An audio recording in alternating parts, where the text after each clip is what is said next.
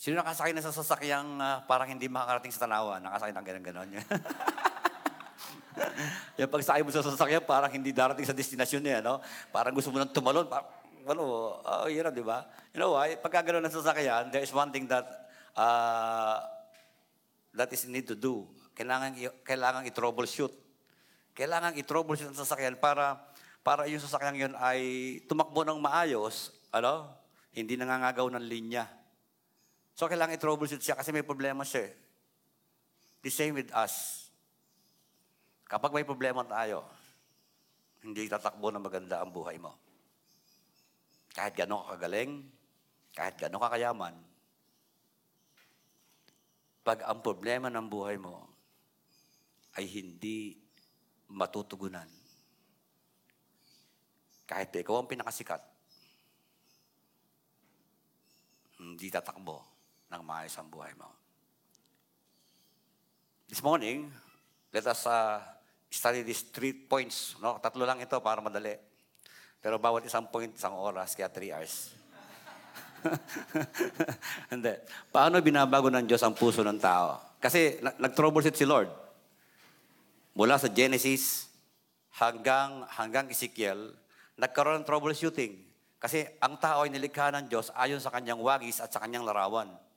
So, ibig sabihin, ang pagkakalikha ng Diyos sa atin ay perpekto. We are wonderfully and fearfully made by God. Awesome. We are awesome creation of God. We are the masterpiece of God.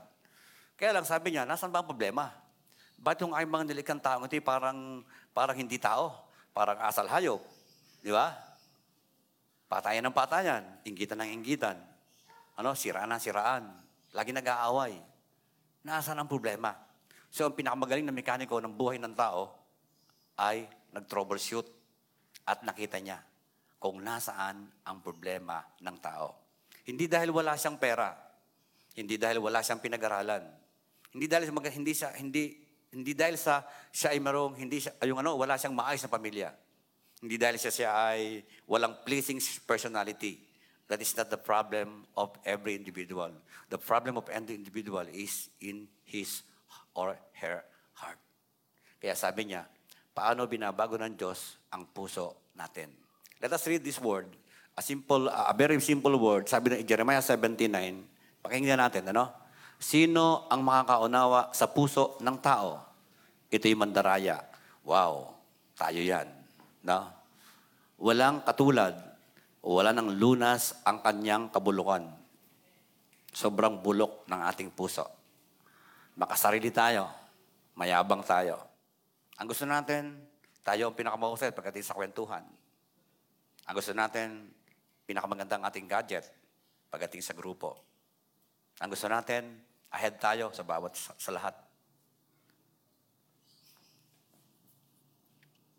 Gusto mo, marami kang girlfriend para sikat ka pagdating sa barkada. At least apat ang girlfriend mo. Tuwan-tuwa ka. Kasi akala mo ay maganda yon. Gusto mo lamang ka sa partihan ng lupa pagdating sa magkakapatid. Dapat mas malaki ang aking mana kaysa sa inyo. Ganyan kabulok ang puso ng tao. Ang malungkot, ang pusong yan, ang ating puso. Mayabang, mataas, sinungaling, mapanlait, mapang, mapangalipusta ng kapwa, mapanghusga. Kaya, hinanap ng Diyos kung nasaan ang problema ng tao na nilikha niya ayon sa kanyang wangis. At natagpuan niya, nasa puso ng tao ang problema. Taas ang kamay ng walang puso. Siyempre, may puso kayo. Ibig sabihin, may problema kayo. Di? Kasi may puso kayo. Eh. Maliwanag yan. Simpleng, ano, simpleng logic. Ano? Okay. I, wa- I want to, ano, tingnan ha. Tingnan nyo. Merong isang napakahusay na band leader. Siguro kilala nyo. Lagi na nakakita sa AGR. Si Kurt Cobain. The band leader of Nirvana. Sikat na sikat siya. At sobrang sikat niya. No? At inaabangan ang bawat album niya. Pagka, tili- pagka siya'y nag, ano, pag siya'y nag-concert, Diyos ko, mga babae, halos magkanda, ano, magkanda, ano eh, magkanda dapa, paghabol. Lalo si, Pres- lalo kapag ah, yung ibang mga rock artists, kagaya ni, ng Beatles, kagaya ni Elvis Presley, kapag kumakanta sila, Diyos ko, umiiyak yung mga babae, nagtitilian sila. So they are so famous. And maybe, siguro, kung ikaw yun, sabi mo sa, siguro, kung ikaw, kung ikaw si Kurt Cobain, sabi mo, okay, solved na. Nasa sa akin na ang lahat. Kaya lang, gusto kong basahin sa inyo ang isa sa, sana makita ko. Sabi ni Kurt Cobain, basahin ko sa inyo. Sabi niya, I've tried within my power to appreciate what I am doing. God, believe me, I do. But it is not enough. I appreciate the fact that I, that I and we have affected and entertained a lot of people. It must be one of those narcissists who only appreciate things when they're gone. I'm too sensitive. I need to be slightly dumb, numb in order to regain. Sabi niya dito, the fact is I cannot fool you and one of you. It simply isn't fair to you or me.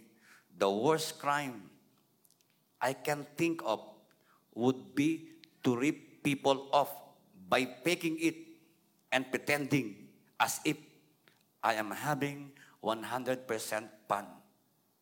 Ang pinakamalaking, sabi niya, kasalanan na gawa niya ay lokohin ng mga tao. Na habang ako ay nagpe-perform, ako'y nagsisihan.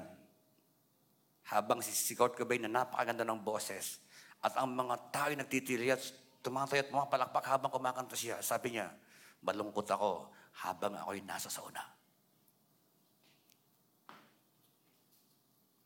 Ang sabi niya, anong sabi niya?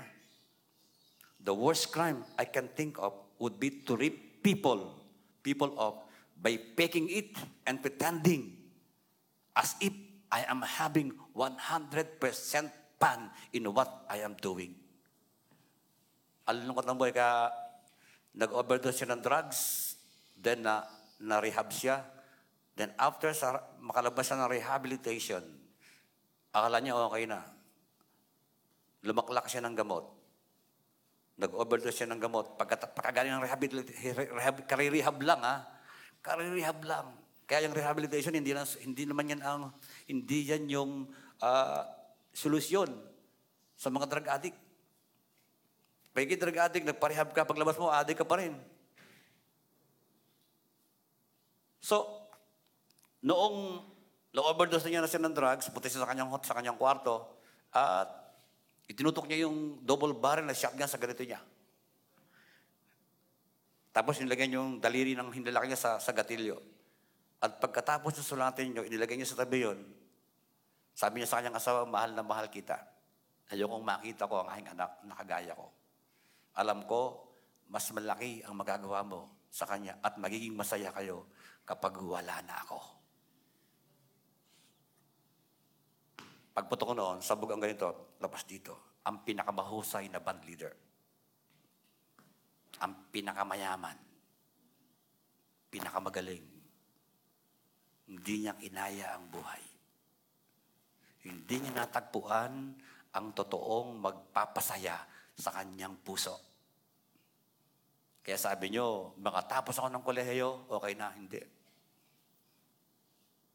Hanggat hindi nasusolusyonan ng Diyos ang puso mo, hindi ka magiging maayos. Kahit ilagay sa iyo ang lahat ng pera, kahit ibigay sa iyo ang lahat ng karunungan, hindi ka pa rin magiging maayos. Hanggat hindi nabibigyan ng solusyon ang puso ng tao. Merong isang sikat na sikat, kilalang kilala, say leader sa kanilang lugar, iginagalang. At kapag ka, may mga pala, pag may mga handaan, yung, yung kanyang upuan, ang piyan, tataking upuan, sa kanila sa loob ng kanilang simbahan, siya ay talagang nagbabaw ang mga tao. Sobrang talino at magaling. Ang pangalan niya ay si Nicodemo. John chapter 3. Pero sa kalagitnaan ng kanyang katalinuhan at karunungan at katanyagan at kasikatan, Meron pa rin siyang hinahanap. Hindi niya maintindihan kung ano ang magpupuno sa kanyang puso. Isang araw, nabalita niya si Jesus. Dahil siya ay kalaban. Ang kanilang sekta ay kalaban ng pananampalataya ng, na ibinibigay ni Jesus.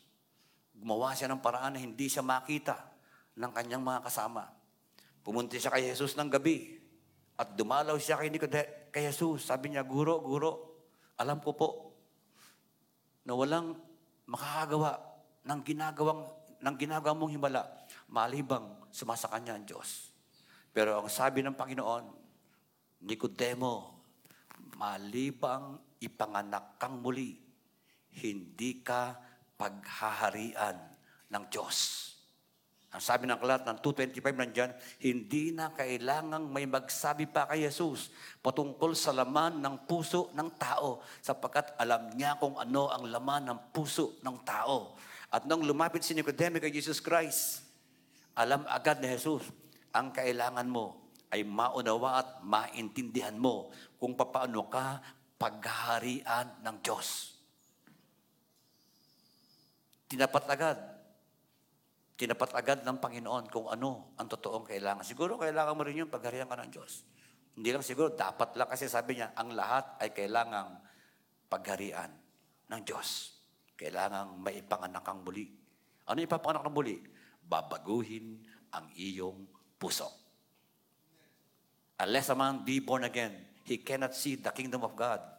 Kung ang iyong puso, yung lumang puso mo, ay kinakailangang palitan ng bagong puso at pag-aaralan natin yan. Wala ditong ooperahan para tatanggalin yung puso, mapaglalta ka ng puso. Ano? Mapag-aaral natin. Anong ating gagawin, Pastor? Nahihirapan din ako kasi matagal na rin naman akong buhay. Pero parang patay. Kasi lahat na lang pumapalpak eh. Sa pamilya, sa trabaho, sa sarili ko. Lahat na lang hindi okay. Lagi akong umiiyak. Lagi akong nag-iisip. Lagi akong malungkot. Lagi akong nag-iisa.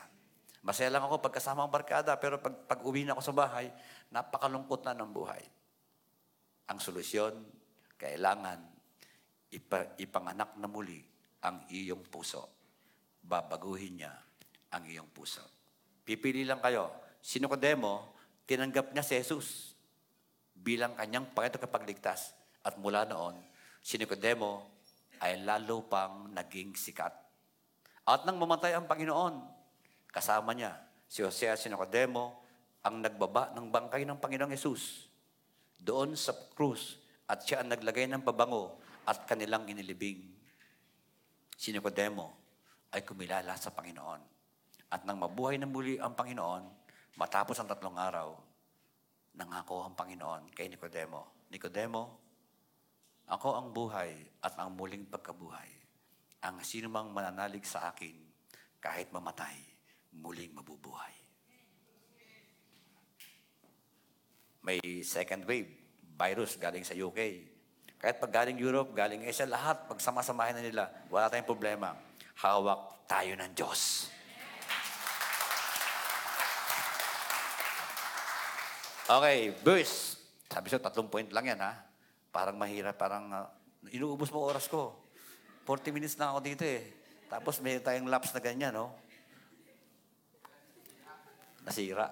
Okay, okay. Ayaw nyo, meron akong baon dito. Yan. Sige, ito. So,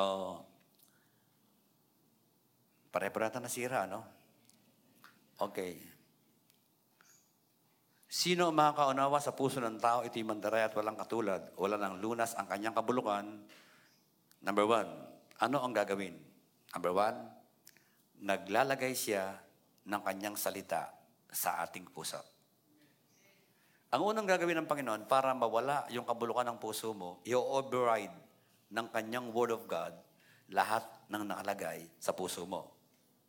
Maglalagay siya ng Word of God para sabihin sa iyo, anak, ikaw ay aking anak, ikay mananagumpay, ikaw ay pinili ko, ikaw ay nilikha ko ayon sa aking wangis at sa aking larawan. Yan ang Word of God. So, maglalagay siya. Bakit? Ano ang ibig sabihin? Yan, kaya pinaganda pala eh, kaya pero sobrang ganda, no? Naglalagay siya ng kanyang salita sa ating puso. Yan yung verse, tinan ko nga kung okay na. Oh, number one, yan. Sabi doon, Sapagkat ang salita ng Diyos ay buhay at mabisa at matalas kaysa alinman tabak na may dalawang talim. Bumabaon hanggang sa pinaghihiwalayan ng kaluluwa at espiritu. In the Word of God, ay bumabaon sa pinaghihiwalayan ng ano? Kaluluwa at espiritu. Pareho mong hindi nakikita yan. Kita mo ang kaluluwa mo? Espiritu mo, kita mo? Hindi mo kita yan. Pero yan, ang- yan ang matindi sa Diyos, kita niya yan. Ano ang ating kaluluwa? Ang ating kaluluwa, para maintindihan nyo, para para may ginububuhay na may kaluluwa ka, baka wala kang kaluluwa, no? Oh, eto yun, para malaman may kaluluwa ka. Ang kaluluwa, intellect, utak natin. Emotion, damdamin natin. Ano pa? Yung ating will or volition, yung ating desisyon at pagkapasya. Kaya nakakapagpasya ka kasi may kaluluwa ka. Kaya ka, kaya ka nakakapag-isip, may utak, may isip ka kasi kaluluwa ka. Yung intellect, yung volition and will, that is your soul. And that is your personality. Ikaw yan. Kaluluwa. Naintindihan nyo na ngayon, ang soul. Hindi mo siya nakikita, pero ma-identify mo na ang tayo may kaluluwa. Ayoko na mag-joke. Baka Baka tamaan ako dito, eh, hirap na. So, ano ang espiritu? Ang espiritu yung conscience. Yung, yung gang, alam mo, kapag, kapag niloko mo ang girlfriend mo, alam mo na niloko mo siya. Why? Because of your conscience. Nakukonsensya ka. Especially kapag ka yung girlfriend mo ay parang gusto na magpakamatay, gawin ang iniwalayan mo. Di ba makukonsensya ka? Why? Bakit nakukonsensya ka? Kasi may konsensya ka. Meron kang conscience eh. Ano pa? Conscience. Intuition. Anong intuition? Yan yung iyong discerning power, spirit. Yung pagdating ng iyong asawa at gabi na, masama ang kutob ko ah. Parang may ginawa kang hindi maganda. Yun, yung kutob na yon, that is your intuition. Naintindihan nyo? Masama ang kutob ko eh. Saan kaya nagpunta lalaking yun? Di ba? Hindi pa umuwi eh. Di ba? Pero ang layo, ang layo mo sa iyong asawa, pero nararamdaman mo yon. Why? Because you have spirit. Naintindihan nyo na yung espiritu? Parang yung mga teacher nyo, nakapasa ka, kinukutuban yung teacher mo, nandaya ito eh. Siguro ito ay nangopya. Na, intuition, di ba? Intuition. Oh, ano pa? Worship. Tatlo ang parte ng ating espiritu. The conscience, the intuition, and the worship. Ang worship is an integral part of our spirit. That's why we can worship God. Kaya sabi ng Bible in the book of John chapter 4, verse 24, God is spirit, and those who will worship Him must worship Him in His spirit and in truth. So kaya tayo po pwede magpuri, kaya tayo qualified na worshiper kasi meron tayong espiritu. Because we can worship God through our spirit. Hindi mo po pwedeng purihin ng Diyos sa utak mo. Dapat nagmumula sa espiritu mo o sa kaibuturan ng iyong puso at pagkatao ang pagpupuri mo. Hindi mo maramdaman ang presensya ng Diyos sa loob ng church kapag pinupuri mo siya ng iyong utak. Pastor, paano ka sabihin walang utak? Hindi. ang hirap, ano? Hirap ipaliwanag, ano? Ah, ganito kaya kasi, ganito, ano? Pagka ikaw ay hindi pa naboborn again, wala pa sa wala pang pagbabago ang iyong puso. Ang nagdodomina, ang tao kasi may tatlong bahagi. Ang kanyang espiritu, ang kanyang kaluluwa, at ang kanyang katawan. Yung kanyang old nature, ano? Yung espiritu niya. Kapag ka ang isang tao ay hindi pa naboborn again, ang nagahari sa kanyang katauhan ay ang kanyang kaluluwa. Ano yon? Isip. Intellect volition and will and emotion. Masyado siyang emotional. Masyado siyang, yung, kasi utak ang naghahari sa kanya, ang gusto niya maging magaling siya. Kasi isipan niya, dapat maging mahusay ako. Makikita mo, makikita mo ang mga tao hindi pa naboborn again. Ang nag, naghahari sa kanyang buhay ay kanyang isip. Yung kanyang kaluluwa. Ang kanyang espiritu ngayon ay, ano, mahina. Kumbaga, sabi ng Panginoon in the book of Philippians, Ephesians chapter 2, verse 1, nung una, mga patay kayo. Nakapagtataka, ang kausap naman niya nahiga. Pero baka sa, nung una, patay kayo. dahil sa inyong kasalanan. Ang taong makasalanan ay patay ang espiritu.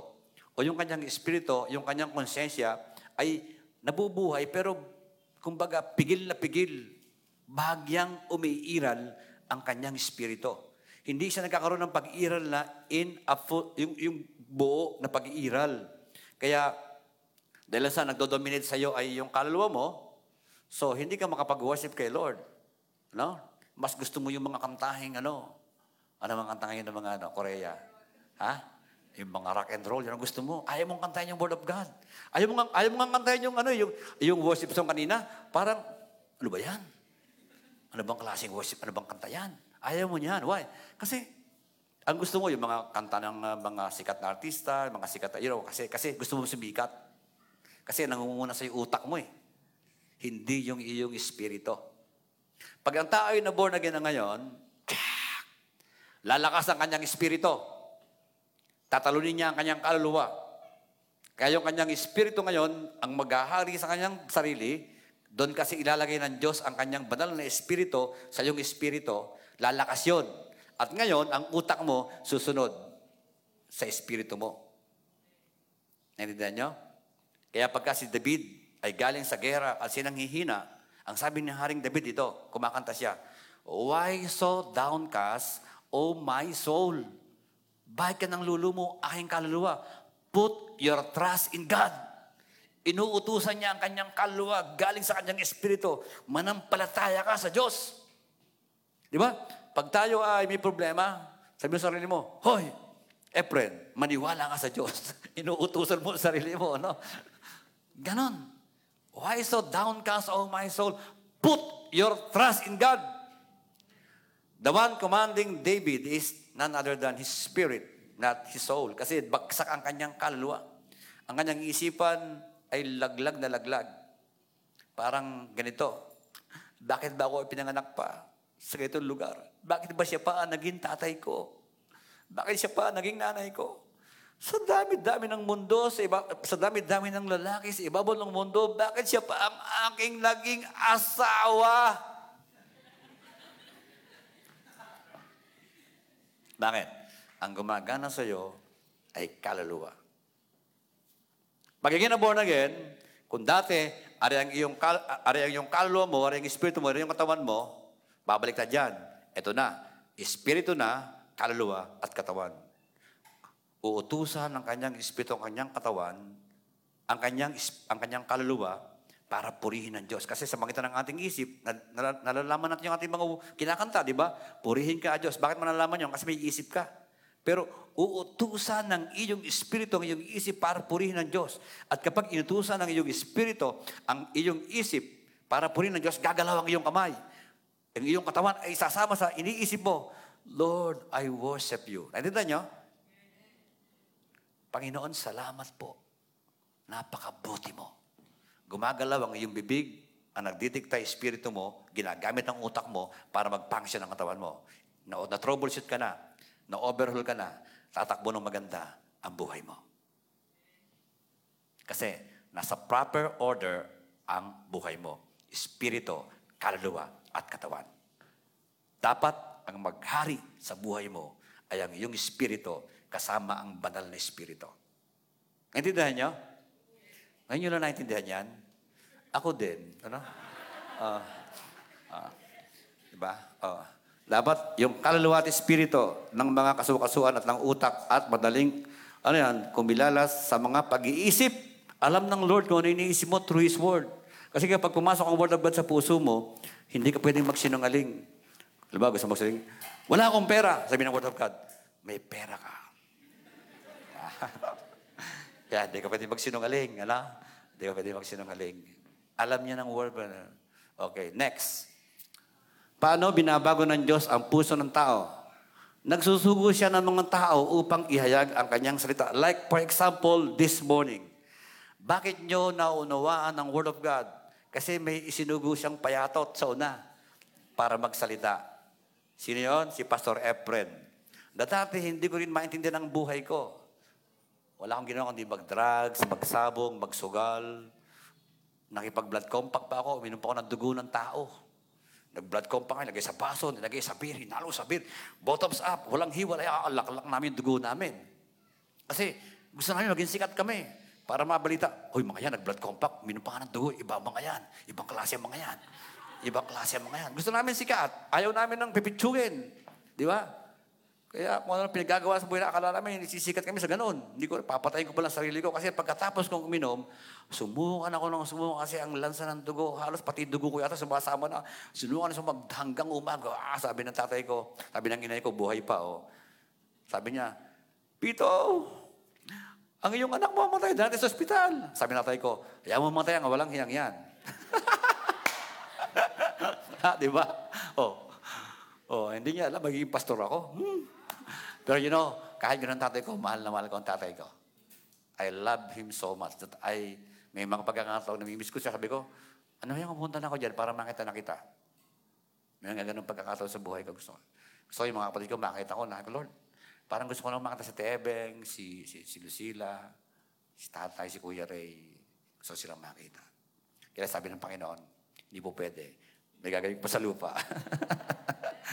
ah, di ba? So, magsusugo siya. Kaya, kailangan niyong gumalaw.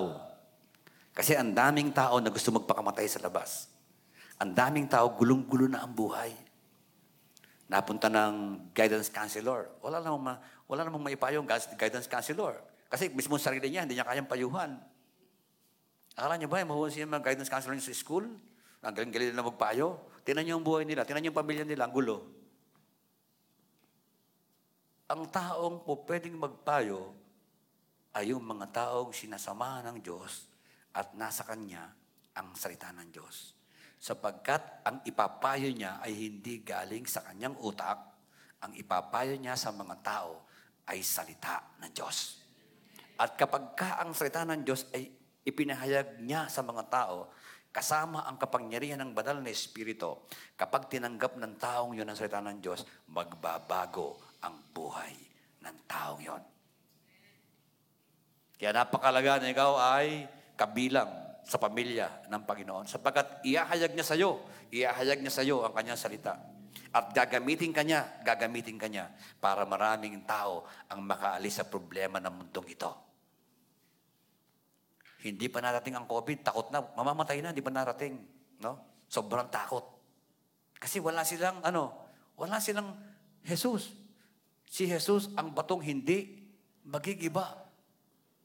Oh, kinakanta niyo, di ba? hindi nagigiba. Kaya yung mga taong walang Jesus, nagigiba ang buhay nila. Kasi wala silang magandang pundasyon. Huwag na huwag mong gagawin pundasyon ang pinag-aralan mo, ha? Huwag mong gagawin pundasyon ang buhay mo, yung pera. Lahat ng yan ay nawawala. Pero kapag ka si Kristo ang ginawang pundasyon sa buhay mo, mananatili ka magpakailan, kailan pa man. Because Christ is eternal. Christ is eternal. Okay. Upang ayak, sabi doon, ano sabi diyan? Sumasampalataya lang ang tao kung marinig niya ang mensahe tungkol kay Kristo. At marinig lamang niya ito kung may mangangaral. O di mangaral ka para marinig ng mga tao. Oh. Pag hindi ka nangaral, masyado ka namang napaka, napaka-selfish mo naman. Kaya nga kinag-aaral lang ano eh, si JC 101, di ba? Ano? Uh, para ikay matutong magturo, magturo. Para matutuhan mo kung paano i-approach yung mga tao. Para malaman mo kung paano yung itutu- ano, ano gang salita ng Diyos ang akma sa problema ng tao ito. Hindi yung magpapakamatay na nga ang tao sa'yo at nagbigti si Judas. Ay di, nagpatuloy. Yun ang pinayo mo kasi yun ang nabasa mo sa Bible. So, mali, mali. Word of God ang sinabi mo, pero mali. Out of, hindi po pwede. Kaya sabi mo, Yari, nagpakamatay kasi nang payong mo eh. Nagbigti si Judas eh. Yari ka sa konsensya mo. Kaya, kaya may EGR. Ba't may EGR? Para ano? Para yung puso mo ay baguhin. Kasi kapag nabago na ang puso mo sa EGR, lalagyan ng lalagyan ng Word of God, makikita mo ang ganda ng buhay. Makikita mo ngayon, ang sarap palang mabuhay nakasama ng Panginoon. Sino nag-EGR dito? Taas ang kamay. O, kita nyo, ang pupugit, ang gaganda. Nako, nung pumunta sila dito, mga may sungay yan. oh, pero kita mo ngayon, ang gagandang, ang pupugi at ang gagandang, gagandang babae ngayon. Ang saya nila ngayon. Iba ba ang saya ngayon kaysa dati? Iba. Nung una, masaya ka na pag may kaharap ka mga Gilbis Gin, ano, toto, ah, sige pare, ito na, oh, sa inyo, sa inyo, ano, pagkatapos mag-inom, uwi ka sa bahay, sakit ng ulo. Tapos, wala, wala, wala, ubus ang pera mo, naubos ka bibili ng alak. Problema kasi inutang mo pa yung alak. Ang daming problema. Di ba? Pero ngayon, masaya kaming mga tatay kahit walang inuman.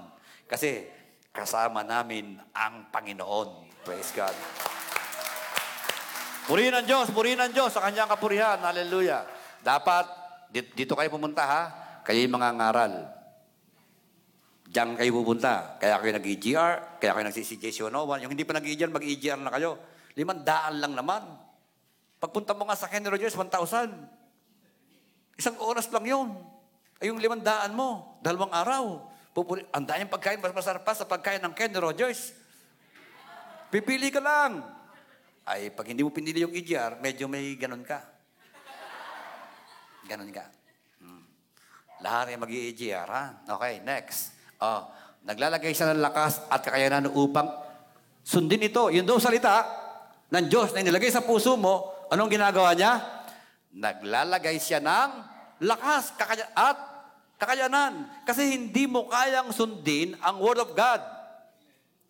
Halimbawa, ito na lang. Kaya mo ito? Ibigin mo ang iyong kaaway. Sabi ni Lord yan, hindi mo kaya yan. Gawan mo ng mabuti ang mga taong gumagawa ng masama sa'yo. Word of God yan. Ay, pag hiniloko, gusto mo lokohin din, di ba? Kasi hindi mo kaya. Kaya ang gagawin ng Diyos, yung kanyang salita na mahalin mo ang iyong kaaway, ilalagay niya dito sa iyong puso, at yung kapangyarihan naman ng banal na espiritu na nananahan sa iyong puso ay magbibigay ng lakas at kakayanan upang sundin ito. At pag nasunod mo yan, makikita mo, masarap palang sumunod. Kasi after after obeying the word, blessing will follow. Blessing upon blessing. You will receive abundant blessing from God because you are obedient son and daughter of God. Kahit pag nabasa mo ang Bible at nahihirapan ka at hindi mo maintindihan sinasabi sa iyo ng Panginoon, gawin mo lang. Mamamangha ka after you did, you, you obey the word. You do, after you, kapag ginawa mo na yan, mamamangha ka na lang. Kasi parang ang sarasaya ng pakiramdam mo. Alin ang masarap na pakiramdam? May kaaway o wala? Ay, siyempre walang kaaway. Kaya sabi ng pa, ibigin mo ang iyong kaaway. Gawin mo ng mabuti ang gumagawa ng masama sa iyo. Kasi ma- masisettle ang problema. Masisettle. Kapag nasettle ang problema, makatulog ka na. Eh pag may kaaway ka na, nainom ka na ng sleeping pills, hindi ka makatulog. Hmm, tabaan sana siya ng kidlat. Oh, oh ganyan, ganyan tayo, di ba? Kaya kahit anong gawin mo, kung nagpa, hanap ka sa YouTube, yung mga instrumental song na para makatulog ka. Ubus na, anim na oras, gising ka pa rin. Ay, Diyos ko. Kasi, okay, so, sabi doon, sapagkat ang Diyos ang kumikilos sa inyo upang inyong naisin at isagawa ang kanyang kalooban. Sunod, malapit na ako matapos. Paano niya ito gagawa, ginagawa? Ezekiel 36:26, paano ginagawa ng Diyos na tayo ay makasunod? Ito, bibigyan ko kayo ng aking espiritu upang makalakad kayo sa ayon sa aking mga tuntunin at masunod ninyo mabuti ang aking mga utos. Ang gagawin ng Panginoon sa iyo, kapag ikaw ay nakakarinig ng Word of God, lumapit kayo ng mga binangangaral, lumapit ka. Pag lumapit ka, ito ang gagawin ng Diyos sa iyo. Ilalagay niya ang third person, the Father, the Son, and the Holy Spirit. Ang Diyos ay iisa. Pero meron siyang tatlong bahagi, Ama, Anak, at Espiritu. At yung isang bahagi ng Diyos, kapag nakinig ng Word of God at lumapit ka at tinanggap mo si Kristo, yung isang bahagi yun, papasok yun sa puso mo. Hindi mo siya nakikita. Pero isang araw, maunawaan mo sa sarili mo, narito siya. Kasi magbabago ng magbabago ang iyong buhay, hindi sa iyong lakas, kundi sa tulong ng banal na Espiritu. Kaya ang mga born again, kaya nila magbago. Hindi dahil magaling sila. Kasi may katulong sila, ang banal na Espiritu. Kaya pagka EGR, EGR, ganyan. Dapat pag mga preacher, lagi nag-advertise. Oh, pag EGR, pupuspusin kayo ng banal na espiritu. Sa, sa SM, pupudpudin kayo doon. Dito, pupuspusin kayo. At pag napuspus kayo ng banal na espiritu, wow, sabi mo naman, wow. Ang, naku, ayaw nga umalis ng iba eh. Kaya lang, wala na kami papakain, kaya pinapalayas na namin. No? Ah, wala na, ubus na. Lilimandaan na nga, eh. over-over na nga yung kanilang kain. Ano? Okay, conclusion. Kawikaan 1632, higit na mabuti ang taong mapagpasensya kaysa taong makapangyarihan. Sinong pwede magpasensya? Yung mga taong may banal na espiritu. Pag wala ka niyan, nako. Pag binato ka ng tinapa, ng bato, babatuhin mo ang tinapay kasama ang garapon. Para bukulan, ano? So, sinong pwede magpasensya? Yung mga taong may banal na espiritu. Kaysa taong makapangyarihan, kahit pa ikaw napak, kahit pa ikaw ay makapangyarihan. Kung wala ka namang pasensya, wala ka rin kwenta. Kasi isang araw, yung pagiging medyo mo ng ulo, yan ang wawasak sa'yo. Yung mga hari nung una ay bumaksak kasi wala silang pasensya. Why? Kasi yung banal na espiritu, hindi nila binibigyan ng kaluguran. Gusto mo mag-manifest yung, yung, yung bunga ng banal na espiritu? Bigyan mo ng kaluguran ng Diyos sa buhay mo. Sumamba ka, umaten ka sa cell, umaten ka ng national prayer gathering, umaten ka ng national Bible study. Mag-akay ka ng mga tao patungo sa church. Uy, may, may simba kami ngayon. Ako nang bala sa pamasahe mo. Sumama ka lang. Pagkatapos, kakain tayo sa Jollibee. Pagpray mo sarado para hindi ka makristusan. Ano? Ah. ay, sarado. Sarado. oh, wise, wise. oh, ano pa? Higit na mabuti ang taong mapag, na, nakakapagpigil sa sarili kaysa taong nakakasakop ng isang lungsod. Kahit masakop mo ang buong Santo Tomas, kung wala ka namang self-control, yung sinakop mo, yun ang papatay sa'yo. Natindihan nyo? Ano ang self-control? That's one of the fruit of the Holy Spirit. Self-control. Saan ang galing yun? Sa Holy Spirit. Ang iba, matatanda na, huli, walang Holy Spirit. Huli na. So, dapat may Holy Spirit tayo. Mga kapatid, nawa ay hindi lamang ito dumating sa utak mo. Nawa yung salita, lumubog sa puso mo. Kasi kapag pumasok sa puso mo ang salita ng Diyos, sa tulong ng kapangyarihan ng banal na Espiritu, madidiscover mo kung gaano kaganda ang buhay mo. Tayong lahat ito mayo. Let's pray.